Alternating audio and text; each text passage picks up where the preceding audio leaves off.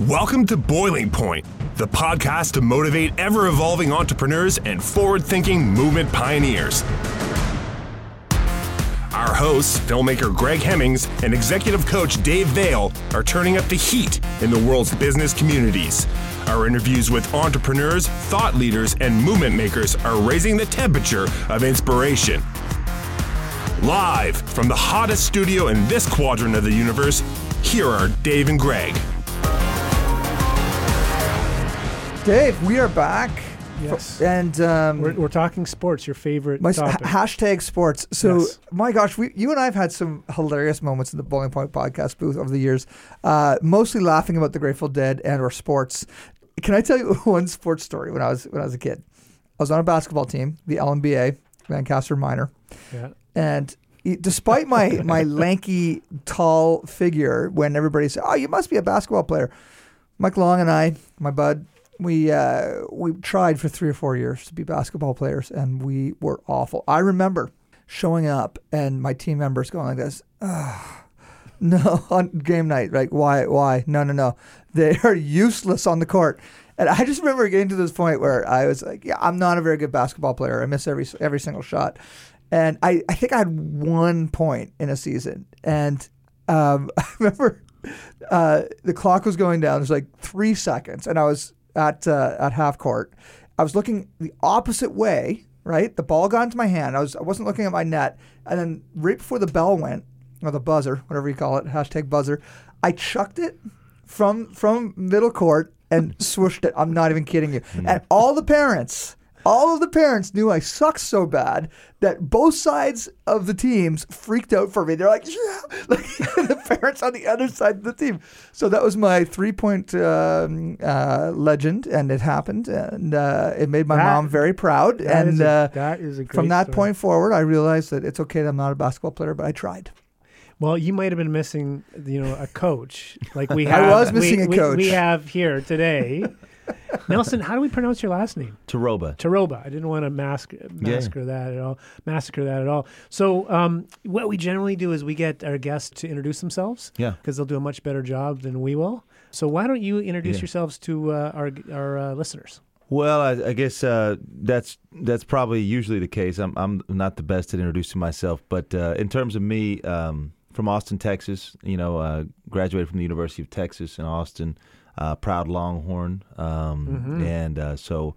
Uh, have been coaching for about 20 years in some way, shape, or form. Started coaching actually while I was playing in high school. I started coaching even while I was in high school, just some, you know, kind of side leagues and things like that. It just sounded like fun. Um, and then uh, from there, went uh, to college with at the university. Uh, planned on doing business. Uh, I studied. I started as a business major at UT Austin, um, but I was volunteering on the side at a, you know my local middle school. Uh, enjoyed it a lot. Enjoyed the um, just you know I'd be in class, I'd be drawing notes and drawing plays up and, and thinking about practice plans and quotes of the day and things of that nature. uh, reading John Wooden books and just uh, Yeah. trying to just it was what captured my mind and my heart. So um, I ended up switching out of business and went to uh, more of a teaching uh, degree. And um, you know, from there, I've I've coached all levels, but um, here now, second year here with the Riptide, um, and excited to be here. Thankful to be here. Um, great community, um, and a great um, you know a great job for me as as a coach to get a chance to uh, coach in this league, which is a very good league, uh, to coach the group of players we have, which is a great group of guys, um, and a co- coach in a community like this that's so supportive and and uh, so friendly.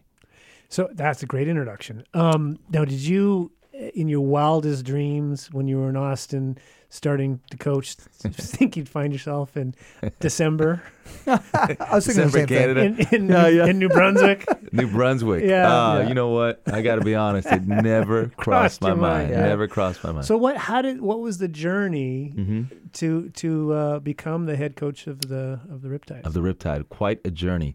Um, the short of it is um, I've coached it all up. So I coached at the University of Texas. I was on staff there for a year.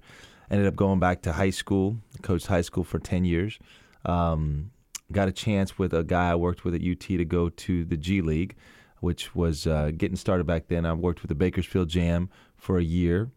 uh, I So enjoyed. it. explain the Yeah, G League for people that might not know. so the What NBA? G League is the uh, is kind of like the the minor leagues for the NBA. Right. So it's the farm system where you know those guys get a chance to play, but also it's a developmental league. So it's just intended to let guys play, front office guys evaluate players, and you know give them a chance to get seen locally here in the states as a as a stepping stone to the NBA. So it's good for not only players, it's good for coaches Yeah. and front office folks, and a lot of people got their start in the in the G League that are presently in the NBA, but Right, on all right, levels. right, And do we do we have G League in Canada as well? No, there's That's no- just the, just U.S. based. Well, there is a G League team, but the Raptors 905.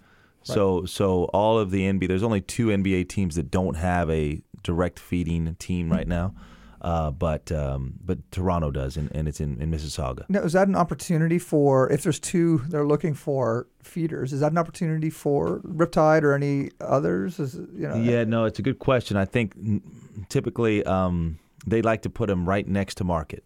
You know, so for instance, Boston's is Maine, which is about two and a half hours away. Austin's uh, is the Spurs for San Antonio, which is about an hour and a half away. They like to be close so that they can fly guys in or move guys around pretty quickly. Um, but but going back to kind of how you know that went from Bakersfield, Yeah. and I didn't think I ever wanted to be a pro coach because I didn't think pro players, you know, needed coaching. You know, there's a perception of the prima donnas. They, you know, that they that they have already arrived. What is someone to teach them? And uh, that was a wrong perception on my part, for sure. So I, I played, uh, you know, I coached there in, in Bakersfield. I enjoyed it, um, and I thought, you know, this is a, a level that I would like to be involved with. So, um, but there was an opportunity again. Went back to Austin, was uh, managed a facility for basketball and ran a program there, and uh, got a chance to get back into G League again. And from there was uh, I was at Erie and then got a chance to come here. Wow. Yeah. So and we, you were recruited, I take it. Yeah, yeah. Yeah. I was recruited. Uh, I was there as an assistant in Erie, and then, um, you know, reached out here. I had sent some information earlier, uh, and I think they were they were in a coaching search and had flagged that that information. And then I'd actually was calling to advocate for other players that I'd coached for this league. Oh, In the process of advocacy, uh, they had already flagged my uh, resume, and then it created a conversation that kind of led to the job, which is kind Very of cool. ironic. Yeah. Very cool. Um, you know, being a coach, what what are some of the elements uh, that really make people succeed or encourage and inspire people to go further and, and, and play to the, their max? I think number one, um, you got to tell people the truth, always. Um, you got to be very truthful. Uh, you know, with everyone, you have to have their best interests at heart. You know, definitely have to do that, and then you can't fake those two things. You can't fake the truth, and you can't fake, you know, giving uh, a crap about somebody and giving, uh, you know, caring about how their future unfolds. So, uh, I think those two are very important. I think as a coach, you got to communicate obviously, but but you have to communicate clearly, frequently. We talk about in our in our defense, we talk about ELC communication, early, loud, and continuous. Uh, and we, we find I've found that that actually rings true uh, away from the court too. Early talk, loud talk, continuous. Nice. Nice. Let- Let's let's dive into that a bit deeper because with an entrepreneurial perspective Mhm. in business leadership, this sounds very paralleled. So why, why don't you go through those those three letters in the acronym? Yeah, get I deeper? th- you know, early for us, like for instance, it could be a pick and roll coverage, and it's always about defense. So it usually starts with our pick and roll coverages. So if we see a, a pick and roll coming, we're you know we're yelling our coverage early. Ice, ice, ice. That's the coverage that we're yelling. That the big man tells the guard, "Here comes a pick and roll, and here's where I need you to to direct the ball." Um, the the guard listens to the prompt and then responds, and you know pushes him into the coverage. The early has to happen right when right when they see it early, and the loud. You know, we we practice with music. We practice. It's got to be loud enough that it can be heard in a in a loud arena, in a playoff setting, in our you know in the most hostile situation. So early, loud, and continuous for us, we define that as three times. So they have to yell the coverage ice, ice, ice three times for us to consider it to be continuous, early, and loud. Wow, that's that's really interesting. Uh, one thing that you just said uh, talked about hostile. Uh, I've been to uh, a number of the Riptide games in the last couple of years. Um, excited to see more. Uh, the for me, for someone who hasn't really been in the sports world a lot, um, it is really interesting the feeling because I, I was always courtside uh, with friends who have, have seats. The energy that I get sucked into for our team, like I'm like, you know, I don't even know these guys, and you know, I'm not even a big uh, you know sports fan. I'm, I'm a fan as much as I'm a St. Johner. I want to support Riptide. Uh, I can imagine the boys going into situations where the crowds are nasty. What's the mental conditioning that you can do to keep them focusing on the game? You know, I think it's it's how you practice. I mean, that's you know, everyone you, we get newspaper reporters that ask us a bunch of questions, and and it's almost boring that that the answer is always the same. But we we practice everything the same way. We don't have a big speech before games. You know, we don't have a big speech before a big playoff game. Uh, we practice every day like we're getting ready for a playoff game. So. Um, Whatever conditions, we have to create those conditions in practice. So we do it with what we call cutthroat, you know, which is um, it's a segment or or um, a sequence, and basically there's rules. So for you to win the competition, you must, for instance, with defensive cutthroat, you must there must be ELC. The coverage must be called. The coverage must be executed properly. Um, everybody has got to do their job. We have to finish with a contested shot, and we have to get a rebound on the first attempt, or you don't get the points. So we create the conditions that are the the conditions of perfection, if you will.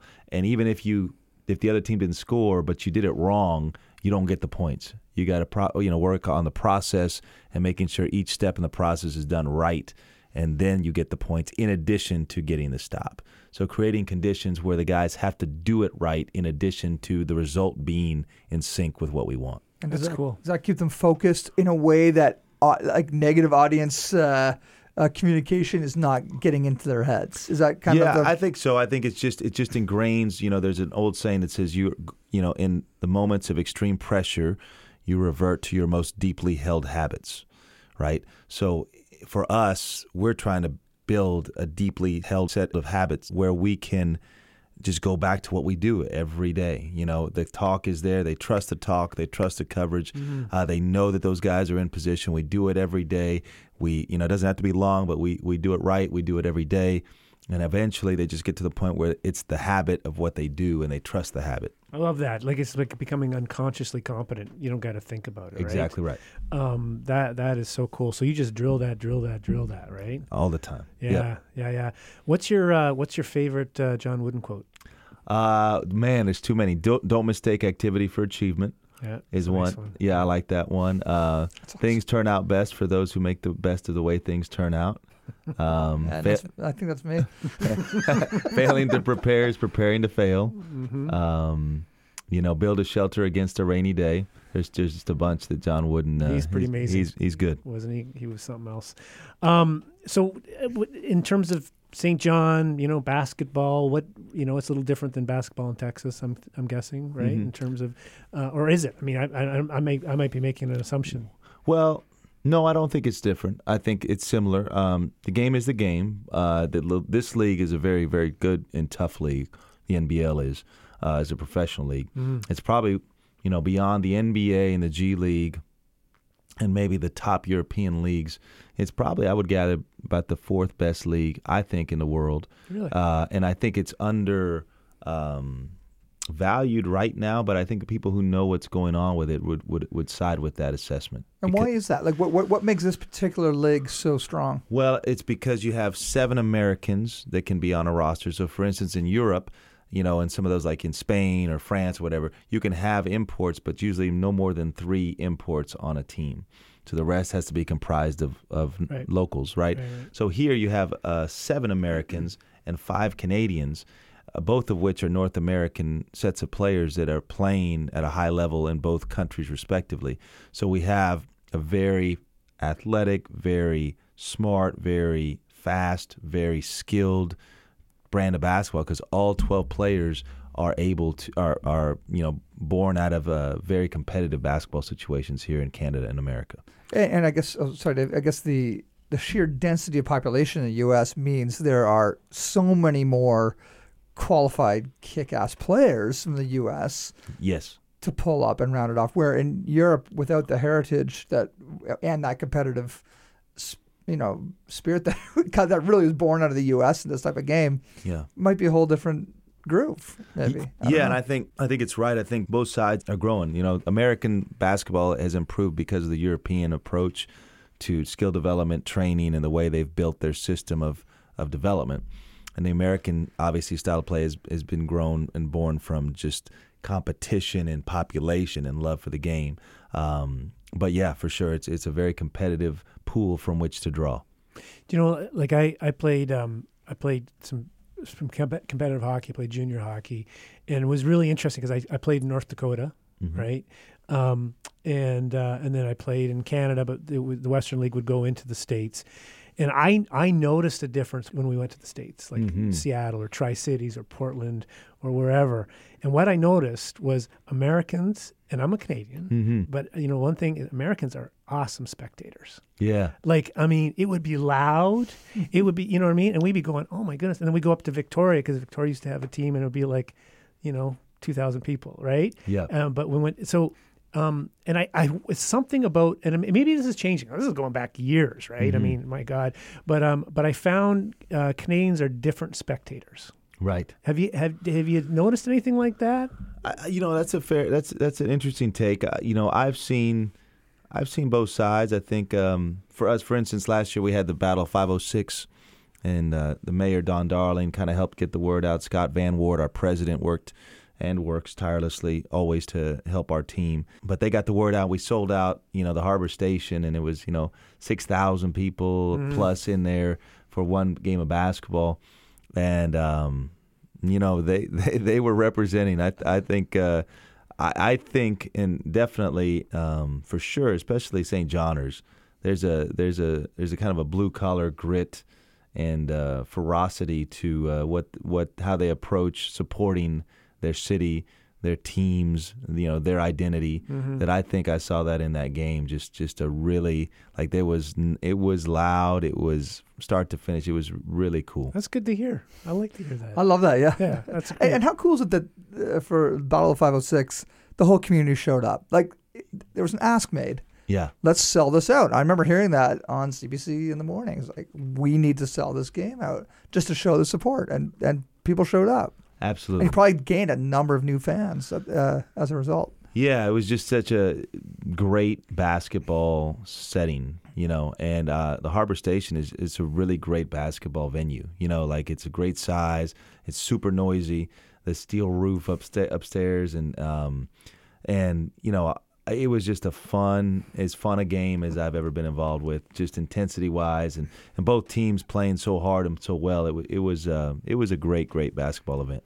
What what's the um, best way for I'm going to say this community, but everybody's listening to this uh, from other places. Yeah. Um, they all have their own home team, but what? How can we, as a community, support the teams in a way that they can continue supporting the community? Yeah, I think that well, first of all, people need to understand that the Riptide and or else Mill Rats have been here for I believe this is the eighth year. This is the third year of of the Riptide after the rebrand. Um, but this is one of the original teams in NBL Canada. Uh, this in Halifax were the two original teams. So we are part of the history and the fabric of this entire league. So it started here, um, and it's kept going here. Um, you know, as with any team, uh, it you know it needs support. You know, um, financial backing is big. So you know, fans make a difference. Um, you know, local businesses and, and folks who who feel like they could help sponsor and kind of help provide services and things for the team and its fans is a big deal.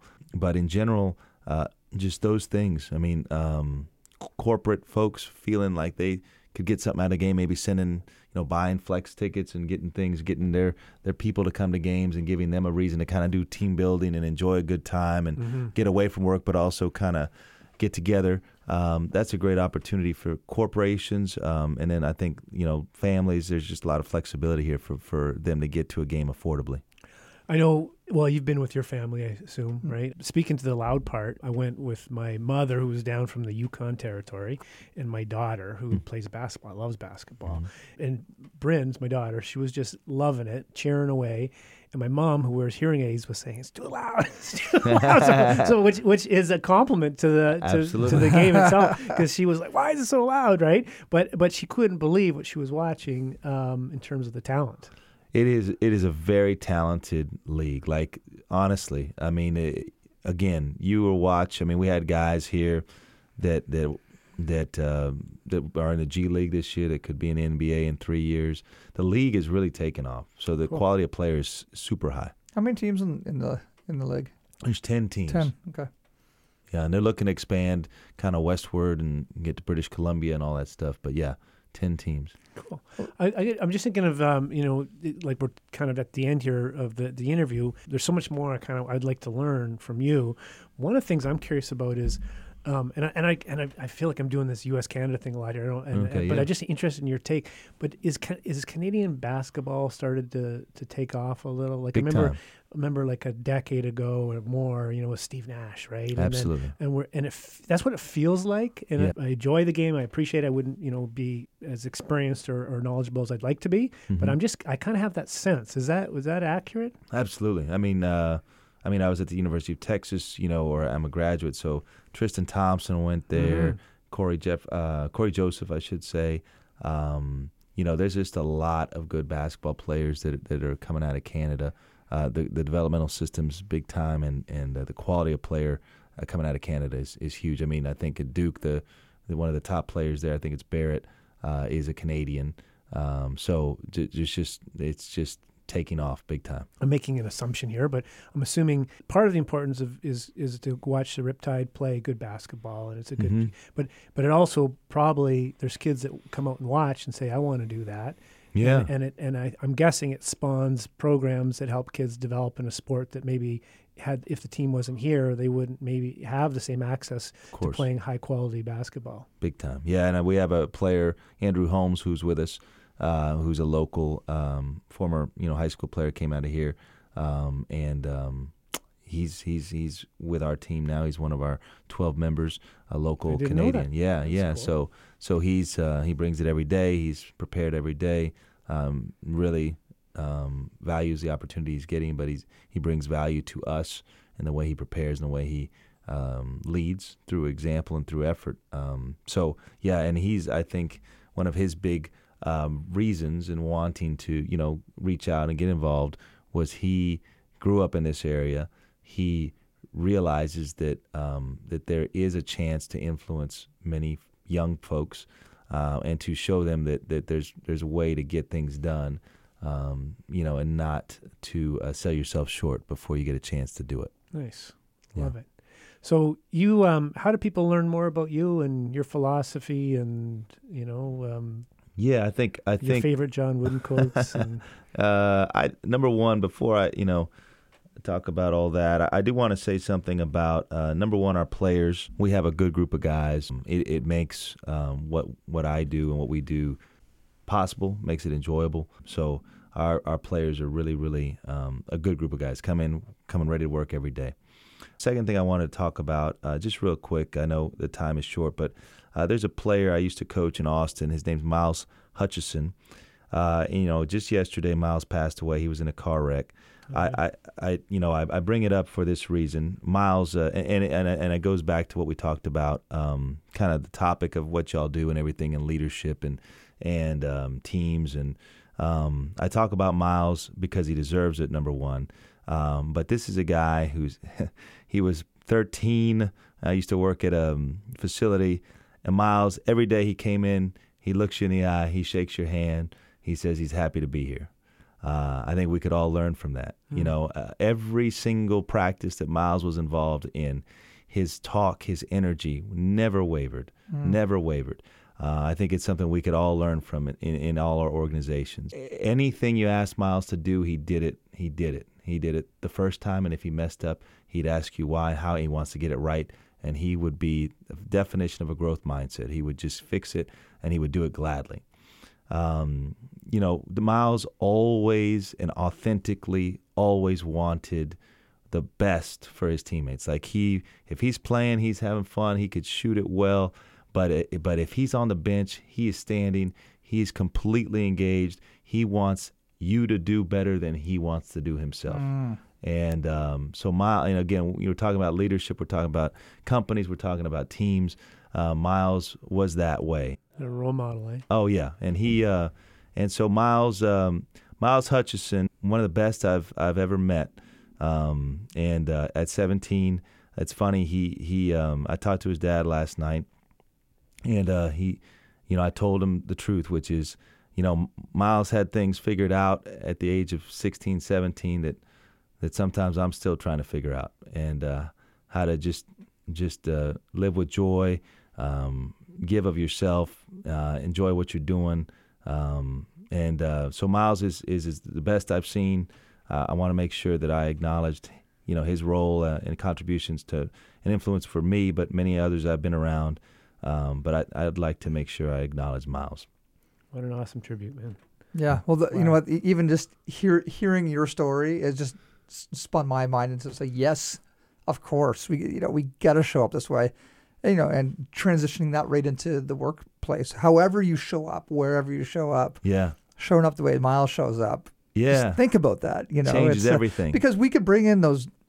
Miles might not have at certain points been thinking he might have had a bad night or who knows what. Like, uh, but he's still bringing it right because that's a decision. Day. It's that you said the growth mindset it's the that positive mindset that is contagious, and it's work. It's not easy. Yeah. But it but it's very very doable. Miles is the example of that. So thanks for sharing that, man. Absolutely. And one last thing is is, is Miles never made it seem like work.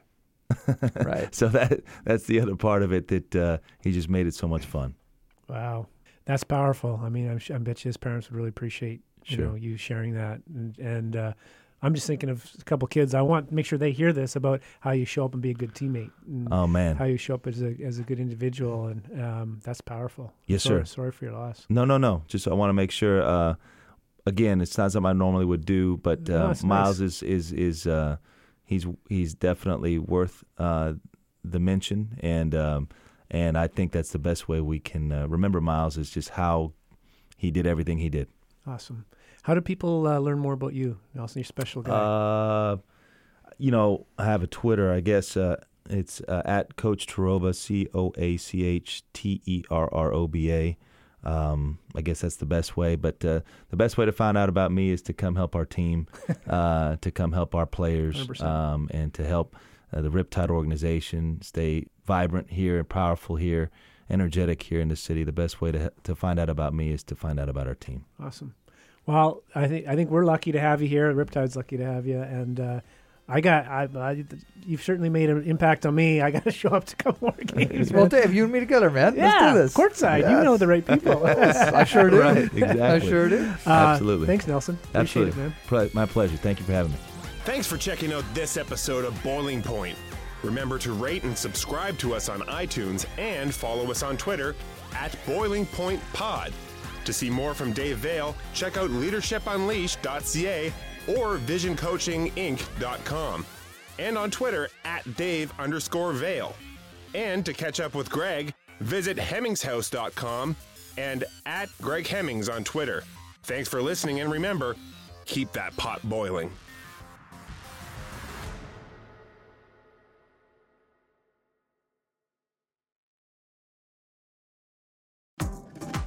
Hi, this is Candace Sampson, the voice behind What She Said. My show is your destination for stories that not only entertain, but also educate and empower. Every week, I spotlight strong female voices from across Canada, women who are changing the narrative and driving change. Don't miss out on these inspiring episodes. Subscribe on Apple, Spotify, and Amazon Music, or head over to whatshesaidtalk.com. What She Said can also be heard on blasttheradio.com, Mondays at 5 p.m. and Wednesdays at 7 p.m. That's blasttheradio.com. It's time to dive into the stories that truly matter.